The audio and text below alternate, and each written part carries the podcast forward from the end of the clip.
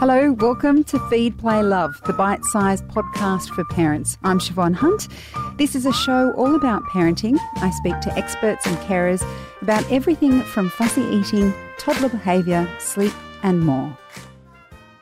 When the chips are down and it all feels too hard, where do you turn? How do you dig deep to keep putting one foot in front of the other? Parenthood can be a challenge on so many levels physical, emotional, psychological. For Rachel Coops, actor, play school presenter, writer, and now author, when the chips are down, she turns to her practice of yoga. And yoga, for those of you who aren't familiar, is not just about being able to move your body into pretzel like shapes. Rachel's book is called Finding Your Strength, and it's her way of translating ancient wisdom to help others because it helped and continues to help her. Hi, Rachel. How are you? Good. How are you? Good, thank you. So, you've been practicing yoga for many, many years, but would you say the first time you really um, used it through great hardship was when you were pregnant? Absolutely.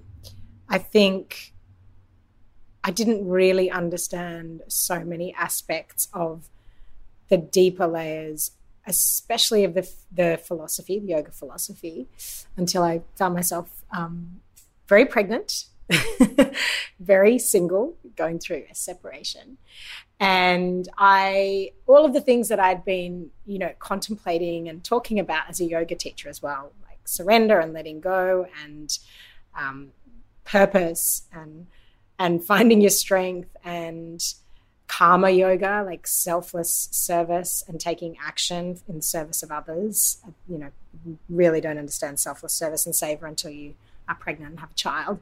Those things really landed for the first time, and I had to engage.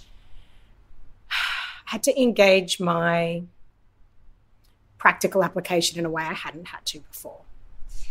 Which is interesting because I know that I practiced yoga for years until I started going, oh, there's a philosophy behind this. I mean, I'd listened to my teacher, but I didn't really understand it. Uh, I found yoga really helpful through lockdown. It helped calm me and ground me.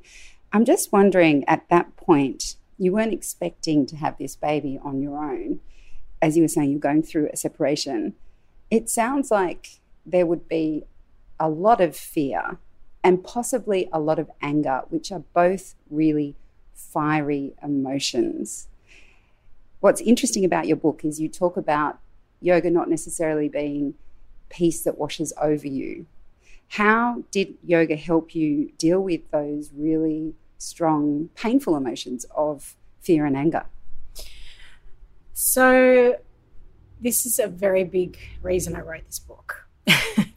I think there is a misperception that yoga is rainbows and lotus flowers and chakras and uh, all of the, you know, let's drink chai and sing kumbaya and be happily, live happily ever after. And what became very apparent to me through that process is that the yoga actually happens on the battlefield. And the Gita, as we lovingly call the Bhagavad, the Bhagavad Gita, one of the primary yogic texts, is set on a battlefield. And so all of that fear we feel, all the, the emotions you describe, anger, frustration, resentment, disappointment, that we're not where we thought we were meant to be in this moment. Absolutely, as a prenatal yoga teacher, I saw myself in a very different situation to what I was in. And and the fear, in fact, I would describe as terror in some some moments. And so there was something very reassuring in having this text that I'd studied for quite some time by then that said, actually, this is the yoga. The yoga is about all of those feelings and what you do next. So, my teacher, David Life, used to say, So what now what? So what now what? And it it was just an idea before that, but I really felt it in that moment. Yes, I feel anger. Yes, I feel disappointment. Yes, I feel all of these things. But what what do you do now? Like how what is the most skillful action to take in this moment? And it's not to say that I took the most skillful action in every moment because I did not. but it was like I had a little line, this little tiny little line to something that made me feel not so much of a victim or not so much hopelessness. It gave me some hope that it's okay. Things can be messy. And a lot of the a lot of the process for me was not necessarily resolving feelings like anger, but being very conscious of them and acknowledging them and feeling them and facing them and being okay with them. And because I believe that 90, 95% for most of us of this practice is about waking up and about becoming conscious. I think that there's no, for, not for me in this lifetime, there's not going to be this moment of like, oh, I get it and I feel peaceful with all of the choices that I've made and I feel peaceful with where I'm at. But I feel like I, I do my best to stay awake. So I realize, and like you described in, in lockdown, absolutely my practice again just held me in so many ways. But there were many moments in lockdown where I was like single parenting and all the same story from being pregnant on the battlefield of life, writing a book, writing a magazine, and and solo parenting, and where I would go into my my bedroom just to in our apartment just to escape for a moment and feel that all again and go. You know, some moments are just really hard, and that's the yoga as well being okay, not not trying to get rid of them by meditation or yoga or um, cryotherapy or all the things that we do, which are all great. But sometimes it's okay to go, wow, this is actually a shit show. Life is a shit show right now. And by staying conscious and staying awake, okay, well, what am I going to do in this next moment, in this next moment? Um, it's got to be enough. Well, for me, it's got to be enough because otherwise I just spend a lot of time feeling like a failure, right? because you know, well, a, a yogi, a conscious action would be this, but I'm actually going to do this. yeah, that's why I still drink coffee all the time. Um, so, for people who don't practice yoga, sometimes hearing the philosophy can make them freak out a bit and make it, they might think, oh, this is just another religion. But something about what you were saying there um, makes me think maybe humans need a bit of religion, or if not religion, the philosophy that gives us something to hold on to when times are tough. Is mm. that how you would see it? I'm, yeah, so I have a bit of a love affair with the concept of, let's call it God, or some people say the universe, or the experience of not feeling quite so alone and separate. That to me is that experience. And I think I've had it since I was a little girl in different ways. I really believe because we're not in tribes anymore and we don't have a sense of physical connection to the planet, to one another. We're not um, witnessing hardship and death in one another and birth and life and all the things that when those things happen to us and we're living in our little apartments in couples or solo parenting or whatever your fa- family unit is that that process of, of parenting and being a family can feel incredibly lonely and, in, and incredibly like we're on this battlefield by ourselves and we don't have an army behind us. And I, I, I feel like they say the road to hell is paved with good intent and this is how I think of a lot of these ancient, let's call them lineages, whether they're religion, religious or just uh, philosophy or spirituality, all the these different ancient lineages, because some of them are non-religious, mm. uh, like Buddhism and mindfulness come to mind. They provide us with really practical, incredible tools. That's why when people had a lot of time to sit there and would sit like the Buddha sat under a tree, or um, the Upanishads or the Vedic philosophy, where rishis, holy people, just had a lot of time to sit there and contemplate well, what is the meaning of life? What is God? What is the point of being here? That the stuff that they discovered is actually very potent and powerful. And a lot of that is very relevant to how we can make our lives better. The problem is it's often bound in stories that have been then used to control and to manipulate and all sorts of terrible things that have happened because uh, because ultimately religion can separate right and that's mm-hmm. not the point the point of a lot of the teachings in these lineages is to search for what is not so very different in each and every one of us. And I think that's a beautiful thing that it's through, you know, the Yoga Sutra talks about this as well, but I think a lot of them do that that it's through being different, all of us being our unique snowflake selves, not through being the same, that we discover through this process of trying to understand something that's a little bit greater than our smaller selves. Well, what is the same in us? You know, what what in the experience of being alive is the same for me, you, and everyone else. And there are there are a couple of key things that everyone's going to experience, right? Mm-hmm. Grief, love, loss, um, anger, suffering, and so and on it goes. And I don't think those the teachings in a lot of those texts are meant to make us depressed or separate this separate us. I think, in fact, they're there to give us tools to go. How do we be on the battlefield together? the book is specific about giving people tools to, like you were talking about, the practical tools within uh, the Bhagavad Gita and the practice of yoga. And two things I feel that are really practical and helpful for parents within yoga is one, this idea that it's only through hardship that we grow, and two, compassion. So I just want to talk about that part about it's only through hardship that we grow, because I think what being told that makes the hard times easier to cope with. Was that how you felt? Totally. And, you know, it's like, I don't believe what Justin Bieber says of like, what is it? It's a reason or a season. happens for a reason or I don't think everything happens for a reason. I don't. I think there's a lot of stuff that um, makes no sense that happens. You know, bad things happen to good people, and we experience hardship that, that sometimes it's very challenging to make sense of.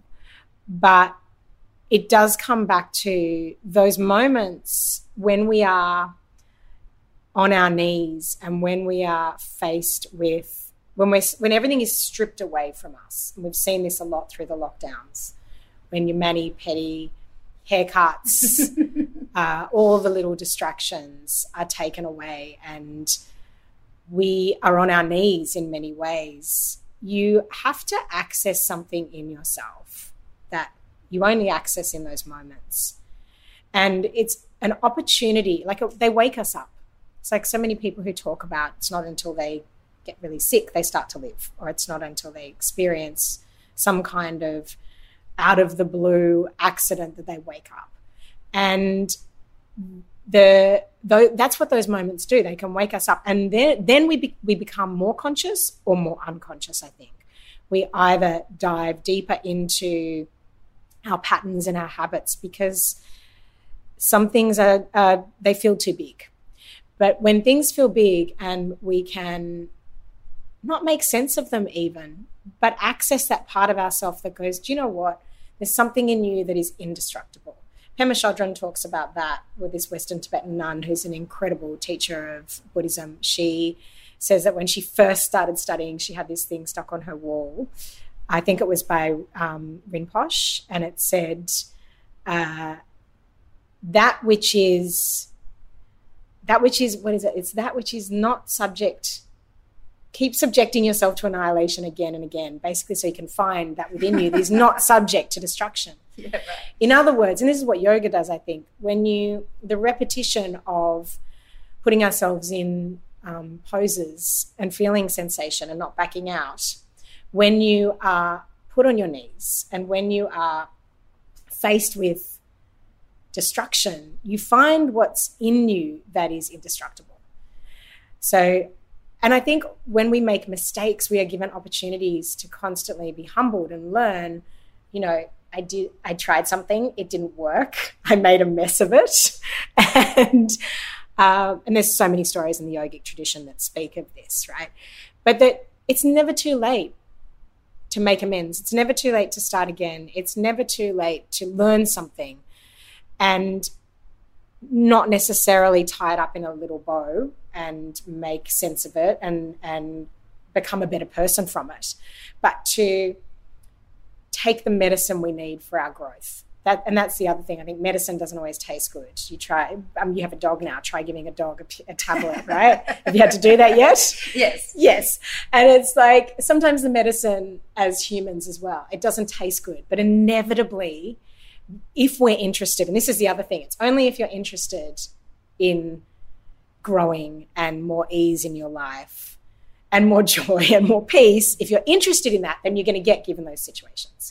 so you can discover what's indestructible in you.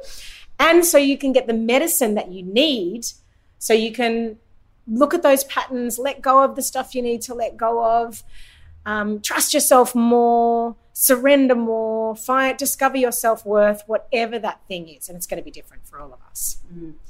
And, and moving on to compassion, uh, you talk about self love not necessarily being what we see on Instagram or being advertised to us from various beautiful day spas. Not that I don't love them, but you talk about self love as being an act of radical self acceptance. Can you talk to me a bit about that? Mm.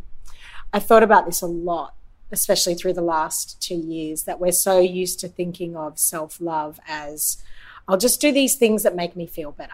If I just get you know, a day, and parents, especially new mums, will know this feeling of like, if I just get a day at a day spa and get a massage and just a day to myself, I'll be okay. And you might be for a day back at home, and then within another day, you're back to zero. And so I really think we have to throw away our idea of self love being some kind of you know, just saying affirmations and and treating ourselves, that it has to be looking at those deeper, darker parts of the self that arise.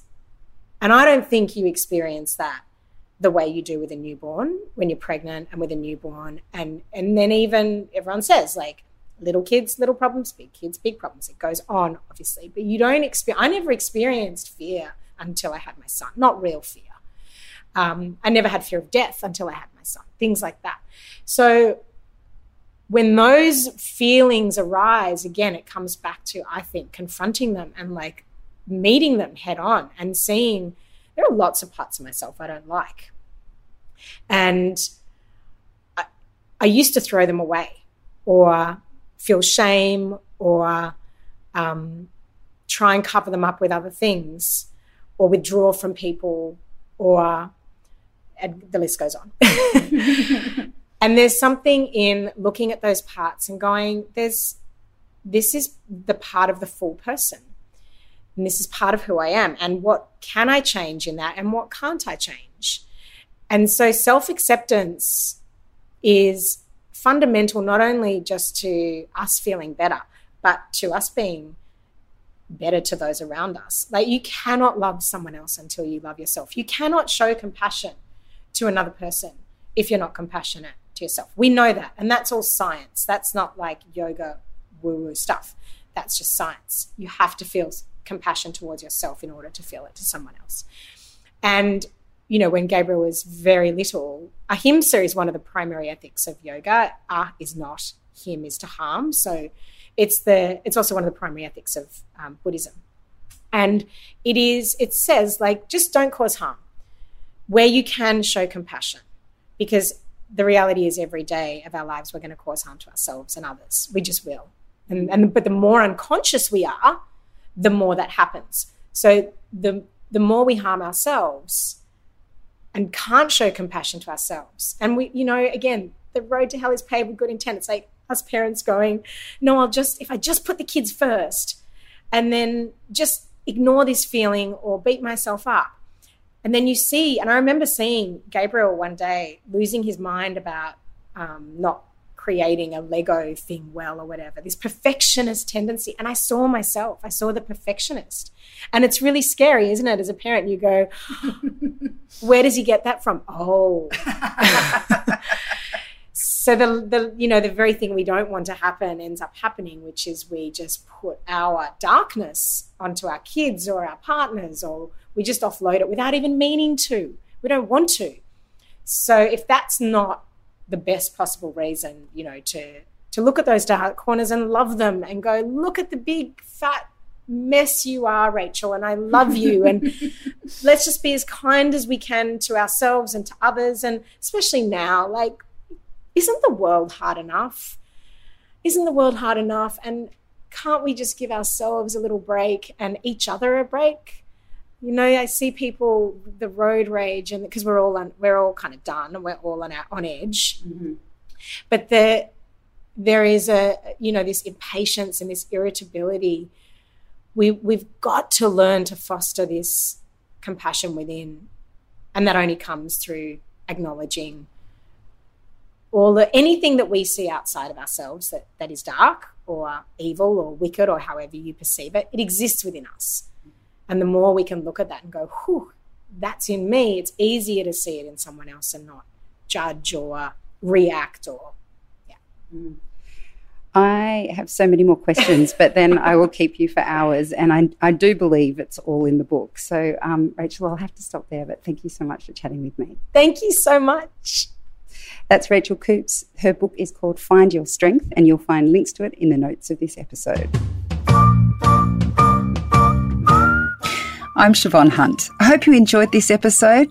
If you did, please rate and review us so we can reach and help even more parents. And if you have a topic you'd like me to cover, send your email to feedplaylove at theparentbrand.com.au. See you next time.